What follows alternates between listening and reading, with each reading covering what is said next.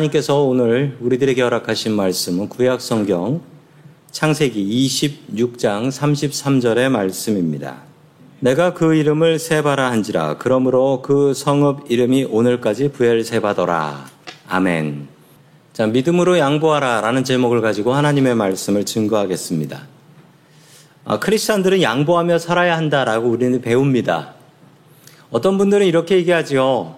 양보를 하면 무시당한다라고 하고요. 어떤 분들은 양보하면 손해본다라고 이야기합니다.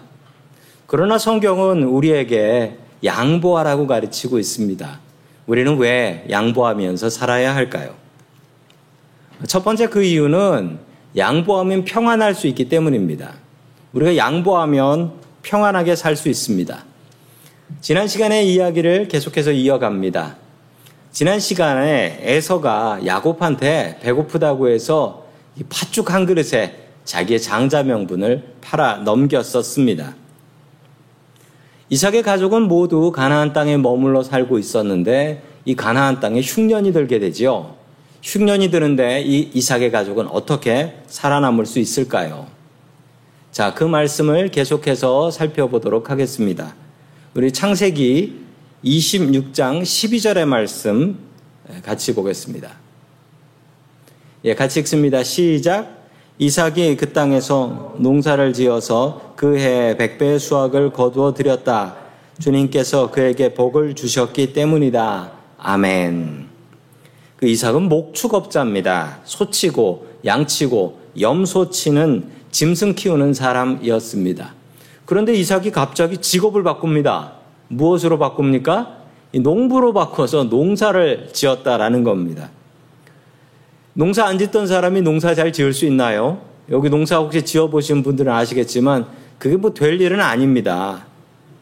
이삭은 아버지로부터 목축업을 배웠습니다. 예, 소치고 양치는 것을 배웠죠. 게다가 그랄이라는 지역을 보시면요. 화면에 보시면 이 그랄이라는 지역이 보이시죠? 저 그랄이라는 지역은 특징이 있는데 이스라엘의 남쪽입니다.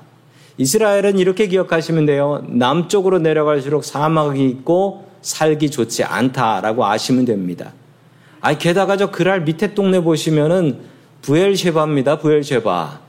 부엘셰바는 이스라엘 최고 남쪽 동네고요. 저기서부터 사막 시작되는 데예요. 그러니 저 그랄이라는 동네가 농사짓기 좋은 곳은 아닌데 아니 이삭이 자기 직업이 농부도 아닌데 농사지어서 몇 배? 백배의 수확을 거뒀대요. 이 그랄에 가면요 작은 강도 하나 있습니다. 화면에 보시면 저게 강이에요. 저게 강이에요. 그 이스라엘에 가보시면 저런 강 되게 많습니다. 왜 저러냐면요. 비가 올 때만 물이 흐르는 거예요. 평소에는 물이 흐르지 않습니다. 아니, 그럼 농사는 어떻게 짓습니까? 그래서 이삭이 우물을 판 거예요. 농사를 지으려면 강물이 없으니까 우물을 파서 우물물로 농사를 지어야 하는 것입니다. 농사 지어본 적도 없는 이삭이 그리고 비도 잘 내리지 않는 그 아래서 어떻게 농사 지어서 성공할 수 있었을까요? 그 이유는 하나님께서 복을 주셨기 때문입니다. 하나님의 말씀에 순종하고 하나님의 명령에 순종하며 살았더니 이 그랄이라는 농사 짓기 힘든 곳에서 하나님께서 백배의 복을 허락해 주셨다라는 것입니다. 똑같은 복이 우리에게도 있길 소망합니다. 우리가 주님의 말씀대로 살고 주님의 말씀 의지하고 살면 주님께서 우리들에게 똑같은 복으로 갚아주실 줄로 믿습니다. 아멘.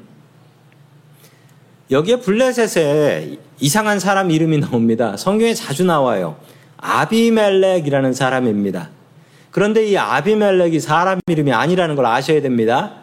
아비멜렉은요, 블레셋의 왕 이름이에요. 그냥 블레셋 왕이다라는 뜻입니다.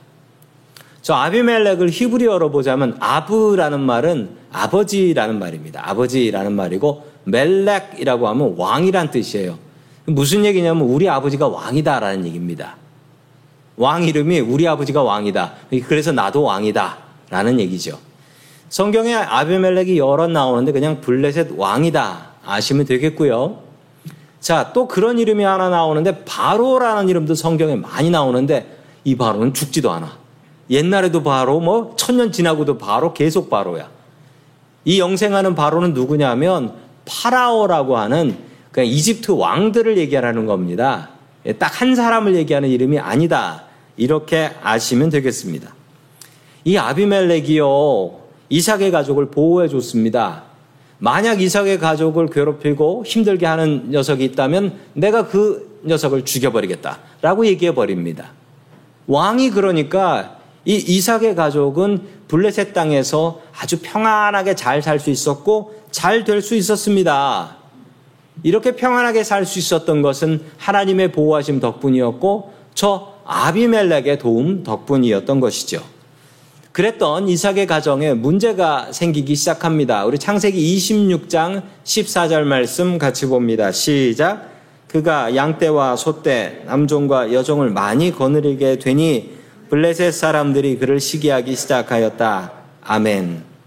블레셋 사람들이 이삭을 미워하기 시작했어요. 시기하기 시작했는데 그 이유가 뭐냐면 그 이유는 너무 잘 되고 너무 부자가 되니까 용서가 안 되었던 것입니다. 너무 잘 사니까 미워했던 거라는 것입니다. 자, 계속해서 15절 말씀입니다. 그래서 그들은 이삭의 아버지 아브라함 때불 한 모든 우물을 막고 흙으로 메워 버렸다. 아멘.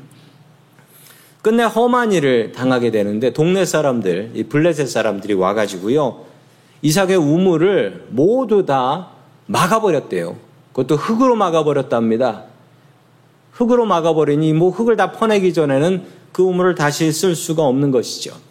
이 우물 덕분에 먹고 살 수 있었고 이 우물 덕분에 농사 지을 수 있었는데 어느 날 갑자기 동네 사람들이 이삭의 가족들이 밉다고 이삭의 우물을 다 흙으로 메워 버렸던 것입니다. 참 슬픈 일이지요. 이게 우리 슬픈 이민자들의 역사가 아닌가 싶습니다. 이민으로 오면요, 불쌍히 여깁니다. 동네 사람들이. 아이고, 아무것도 없이 말도 안 통하는 동네에 이민으로 왔네. 그러면서 불쌍히 여겨요. 그런데 언제부터 미워하는 줄 아세요? 그 이민자가 잘 돼가지고 어, 벤츠 몰고 다니기 시작하면 그때부터 미워하기 시작하는 거예요. 그때부터. 야 와가지고 성공을 출세했나 보네. 우리보다 잘 살아? 그러면서 동네 사람들이 미워하는 거예요. 잘 살아서 밉다는 겁니다. 성도 여러분, 이게 우리 이민사회의 일이 아닙니까? 특별히 우리 동양 사람들 미워하는 이유가 어, 그 사람들은 우리보다 잘 돼. 라고 해서 미워하는 경우가 너무나 흔하게 있지 않습니까? 성경에 보면 이 이야기가 너무나 많아요. 이민자들을 미워했던 이야기. 이제 이삭은 어떻게 해야 될까요? 블레셋 사람들하고 맞서 싸워야 할까요? 아니면 상대가 안 되니까 그냥 피하고 도망가야 할까요? 이삭은 어떻게 해야 할까요? 자, 이삭은 17절과 같이 결정합니다. 같이 읽습니다. 시작. 이삭은 그곳을 떠나서 그랄 평원에다가 장막을 치고 거기에 자리를 잡고 살았다. 아멘. 이삭이 그랄 성에서 나옵니다. 나 싫다고 하는데 이 사람들하고 못 살겠다고 그랄 성에서 나와서 그랄에 있는 평원 아무것도 없는 들판에 나가서 거기서 텐트를 치고 거기서 자리를 잡고 가족들하고 살았다라는 거예요. 얼마나 슬픈 이야기입니까? 동네 사람들한테 쫓겨나서 동네 밖으로 나가게 된 것입니다. 너무나 슬픈 이야기지요. 그렇지만 이삭은 슬퍼하지 않았습니다. 19절과 같이 했는데요. 같이 봅니다. 시작. 이삭의 종들이 그랄 평원에서 우물을 파다가 물이 솟아나는 샘줄기를 찾아냈다. 아멘. 그랄 평원에서 이삭은 또 우물을 팝니다. 이곳이 물이 부족한 동네라서 어디 땅을 판다고 물이 나오는 경우는 없어요. 그런데 하나님께서 도와주신 것입니다.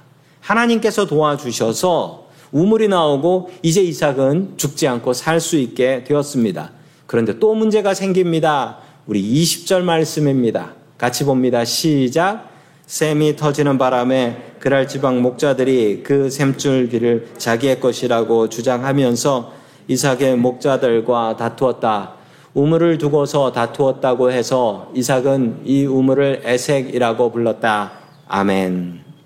아니, 그랄 지방 목자들이 또 찾아와가지고 하는 얘기가요. 우리 땅에서 난 물이니 우리 거다라고 얘기를 하는 거예요. 땅이 우리 거니까 그 속에 있는 물도 우리 거다라고 하니 어, 이삭의 종들이 이번에는 못 참고 싸웠습니다. 뭐라고 싸웠냐면 우리가 팠으니까 우리 물, 우리 물이다. 니들은 못 파지 않냐? 그러면서 싸움이 붙어 버려요. 이삭은 또 어떻게 했을까요? 이삭은 이 우물의 이름을 에색이라고 짓습니다. 에색의 뜻은 다툼. 여기서 다퉜다라는 말입니다. 그렇게 이야기하고 양보해 버리고 또 다른 곳으로 가게 됩니다. 또 다른 곳으로 가는데 21절의 말씀입니다. 시작. 이삭의 종들이 또 다른 우물을 팠는데 그랄 지방 목자들이 또 시비를 걸었다. 그래서 이삭은 그 우물을 신나라고 하였다. 아멘. 아니 다른 데 가서 또 우물을 파는데 또 물이 나와요. 또 물이 나와. 그랬더니만 아까 그 사람들이 또 와가지고 그랄 지방 목자들이 또 와가지고 시비를 겁니다. 여기도 우리 땅이니 이 우물도 우리 거다라고 이야기를 하는 것입니다. 그러자 이삭은 이 우물의 이름을 신나라고 이름을 지었습니다. 신나라는 이름의 뜻은 절대로 신이 난다라는 뜻은 아니고요. 반대다. 반대. 반대를 당했다. 영어로는 hate라고 나와요. 반대를 당했다. 이삭은 이렇게 이름을 짓습니다. 그 이름을 짓는 이유가 무엇일까요? 성도 여러분, 이름을 잘 지어야 합니다. 우리 자녀분들의 이름 어떤 뜻으로 지으셨나요? 내 이름은 또 어떤 뜻인가요? 회사에 미운 부장님이 한 분이 계세요. 아무 때나 전화 걸어서 아무 때나 일을 시켜요. 너무 미워가지고 이 직원이 그 부장님 핸드폰 이름을 부장님이라고 하지 않고 뭐라고 했냐면 미친 개라고 저장을 해놓은 거예요. 미친 개라고. 집에 와가지고 TV 보면서 쉬고 있는데 또 부장님이 전화가 온 거예요. 전화가 계속 울리니까 전화가 끊어질까봐 아빠는 안 받고 그러니까 딸이 받았어요. 딸이 그 전화를 보고서 받았어요. 받, 받았더니만 어, 급한 일이니까 아빠 빨리 바꿔라 라고 하는 거예요. 그래가지고 핸드폰을 아빠한테 갖다 주면서 딸이 이렇게 얘기했답니다. 아빠 미친 개가 급하대요 라고 얘기했대요. 이름을 봤으니까. 이름 갖고 장난치시면 안 됩니다. 이삭이 이렇게 이름을 정하는 이유는 무엇일까요? 그냥 기분 나쁜데 못된 이름 그냥 저주할 이름 적, 적어놔도 될 것 같은데 이삭이 이렇게 했던 이유는 이삭과 그의 일꾼들에게 그곳에 가면 다투게 되고 그곳에 가면 반대가 있으니까 우리 조심해서 거긴 가지 말자라는 마음으로 이런 이름을 지은 것입니다. 이삭은요 정말 화가 나지만 이렇게 이름 한번 지어놓고 그래 우리가 조심하고 양보하자 그리고 또 다른 데로 가게 되는 것입니다. 22절의 말씀 같이 봅니다. 시작 이삭이 거기에서 옮겨서 또 다른 우물을 팠는데 그때는 아무도 시비를 걸지 않았다. 그래서 그는 이제 주님께서 우리가 살 곳을 넓히셨으니 여기에서 우리가 번성하게 되었다 하면서 그 우물 이름을 르호봇이라고 하였다. 아멘. 세 번째로 우물을 팠는데 또 물이 나와요. 그 우물의 이름을 르호봇이라고 이름을 지었는데 르호봇의 뜻은 넓은 곳이라는 뜻입니다. 왜 아무도 시비를 걸지 않았을까요? 그 이유는 여기에는 사람이 안 살고 있었기 때문입니다. 여긴 사람 사는 곳이 아니었어요. 여기는 허허벌판에 아무것도 없고 물도 없는 정말 사람 살 곳이 아니었기 때문에 거기에는 사람이 없어서 아무도 이삭한테 싸움 거는 사람이 없네요. 성도 여러분, 그 땅이 나쁜 땅이 아닙니다. 물이 없어서 못 살 땅이거든요. 여기에 물이 나오면 무슨 일이 벌어질까요? 살기 좋은 땅 되는 겁니다. 농사 짓기 너무 좋은 땅이 되는 것입니다. 성도 여러분, 우린 이삭의 마음을 배워야 되겠습니다. 이삭은요, 이런 험한 일을 당했는데 한 번도 화를 냈다는 얘기도 없고요. 절망하고 좌절했다는 얘기도 없습니다. 그냥 이름 한번 적어 놓고 우리 딴 데 가서 다시 한번 시작해 보자. 참 훌륭한 리더예요, 이삭은. 성도 여러분, 이삭의 마음을 배우십시오. 항상 이렇게 이삭이 양보했던 이유는 이삭은 하나님께서 내가 양보하면 갚아주신다라고 믿었기 때문입니다. 성도 여러분, 평화를 위해서 양보하며 사십시오. 평화를 위해서 양보하며 살아가는 이삭 같은 사람들 될 수 있기를 주의 이름으로 축원합니다. 아멘. 두 번째 마지막 우리가 양보해야 되는 이유는 양보하면 주님께서 갚아주시기 때문입니다. 우리가 양보하면 하나님께서 갚아주십니다. 이삭은 더 살기 힘든 남쪽으로 내려갑니다. 바로 그곳은 부엘세바라는 곳이었습니다. 부엘세바까지 내려가게 되는데요. 이 부엘세바까지 내려간 이삭은 하나님의 명령과 말씀에 그렇게 순종하며 살았는데 자꾸 자꾸 남쪽으로 내려가서 이제 부엘세바면 사막입니다. 이스라엘에서 이야기할 때 단에서부터 부엘세바까지 이 부엘세바는 남쪽 끝입니다. 이 밑으론 사람 못 산다라는 곳이죠. 이곳에서도 이삭은 물이 필요했고 우물을 파기 시작했습니다. 바로 그때였습니다. 26절 말씀 같이 봅니다. 시작. 아비멜렉의 친구 아우산 군사 비고를 데리고 그랄에서 이삭에게로 왔다. 아멘. 아비멜렉이 다른 사람 두 명을 데리고 이삭을 찾으러 왔습니다. 무슨 이유로 왔을까요? 또 여기까지 와가지고 이삭을 쫓아내려고 온 것일까요? 그런 것 같지는 않습니다. 우리 28절 말씀입니다. 시작. 그들이 대답하였다. 우리는 주님께서 당신과 함께 계심을 똑똑히 보았습니다. 그래서 우리는 우리와 당신 사이에 평화 조약을 맺어야 하겠다고 생각합니다. 이제 우리와 당신 사이에 언약을 맺읍시다. 아멘. 아비멜렉이 겁을 먹고 이삭을 찾은 것입니다. 왜냐하면 도저히 말이 안 되는 일이 계속 반복되니까. 농사 안 되는 그랄에서 백배의 수확을 거두질 않나. 아, 쫓아냈더니 우물을 파는 곳마다 나오는데 자기네들은 아무리 우물을 파도 안 나오는데 이삭은 어디 가서 우물을 파면 무조건 성공하고 우물을 파냅니다. 이걸 보면서 블레셋 사람들이 공포에 떱니다. 저 사람들 분명히 하나님이 함께 하신다. 하나님이 함께 하지 않으시면 어떻게 사람이 보이지도 않는 땅 속을 파는 대로 우물이 나올 수 있을까? 블레셋 사람들이 오히려 놀랍니다. 그러며 생각하지요. 지금은 작은 가족이지만 저 사람들이 큰 민족이 될 건데 지금 빨리 평화조약을 맺어놓지 않으면 우린 죽는다. 라고 믿었습니다. 그리고 그대로 되었습니다. 큰 민족이 되지요.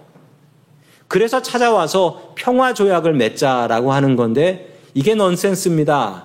평화조약은 나라하고 나라가 맺는 건데 블레셋이란 나라하고 어떻게 가정이 맺습니까? 패밀리인데. 그런데 둘이 평화조약을 맺게 되는 것입니다.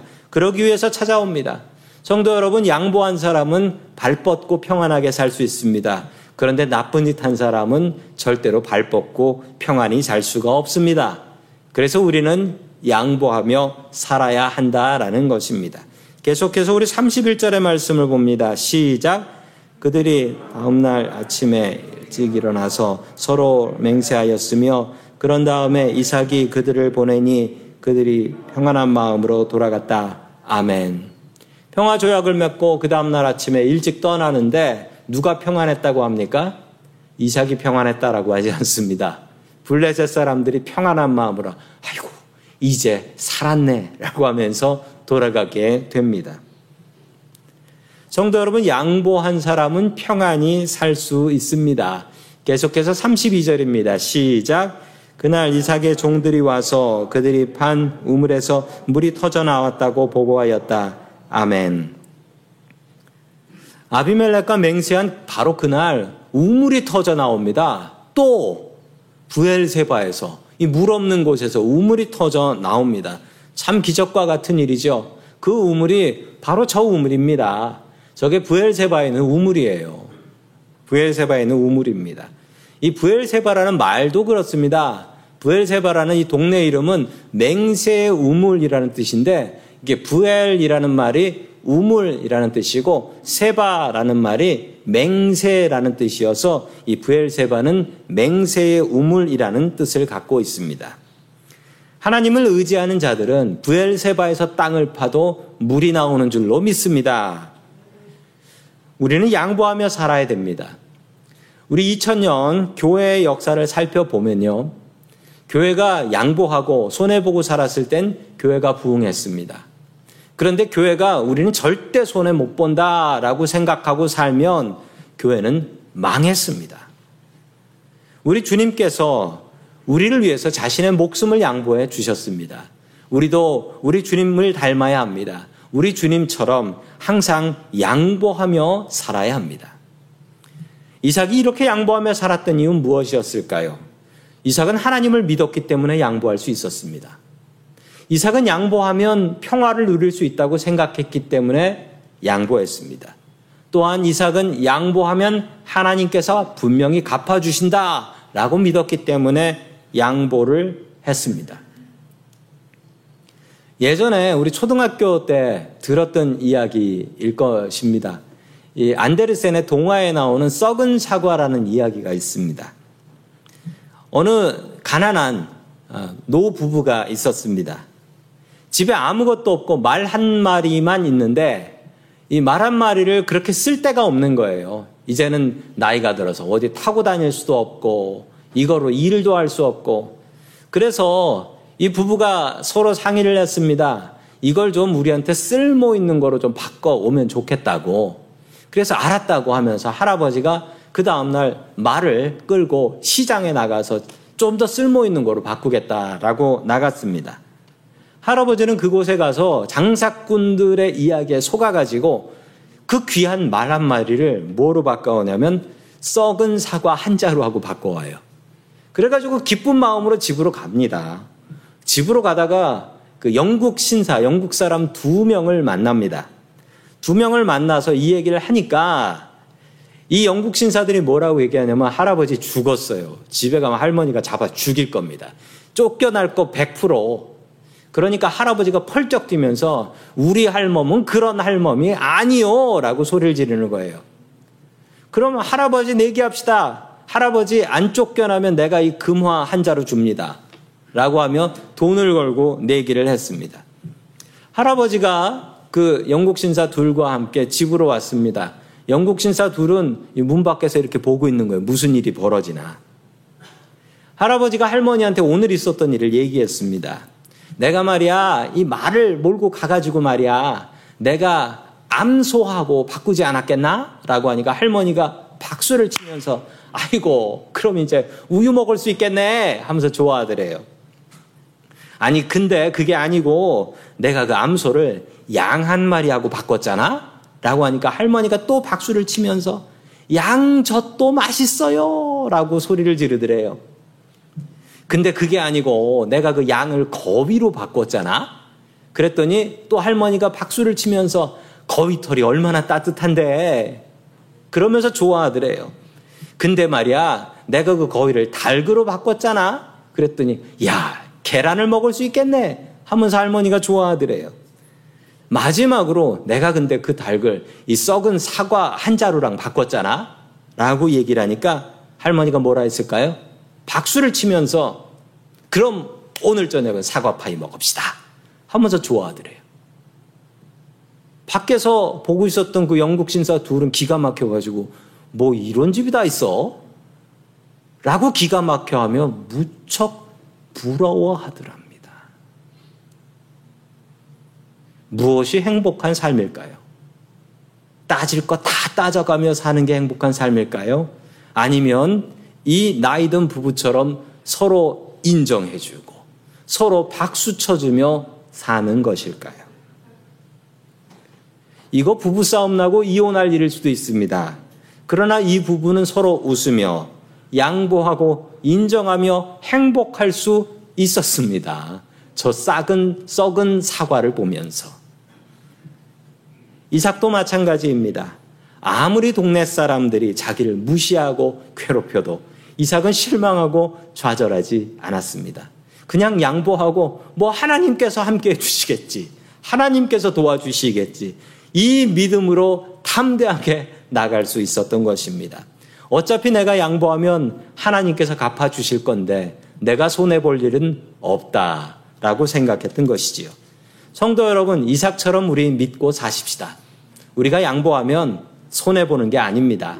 당장은 손해봐도 하나님께서 분명히 갚아 주실 줄로 믿습니다. 그 믿음으로 살아가는 저와 성도 여러분들 될 수 있길 축원합니다. 아멘. 다 함께 기도하겠습니다.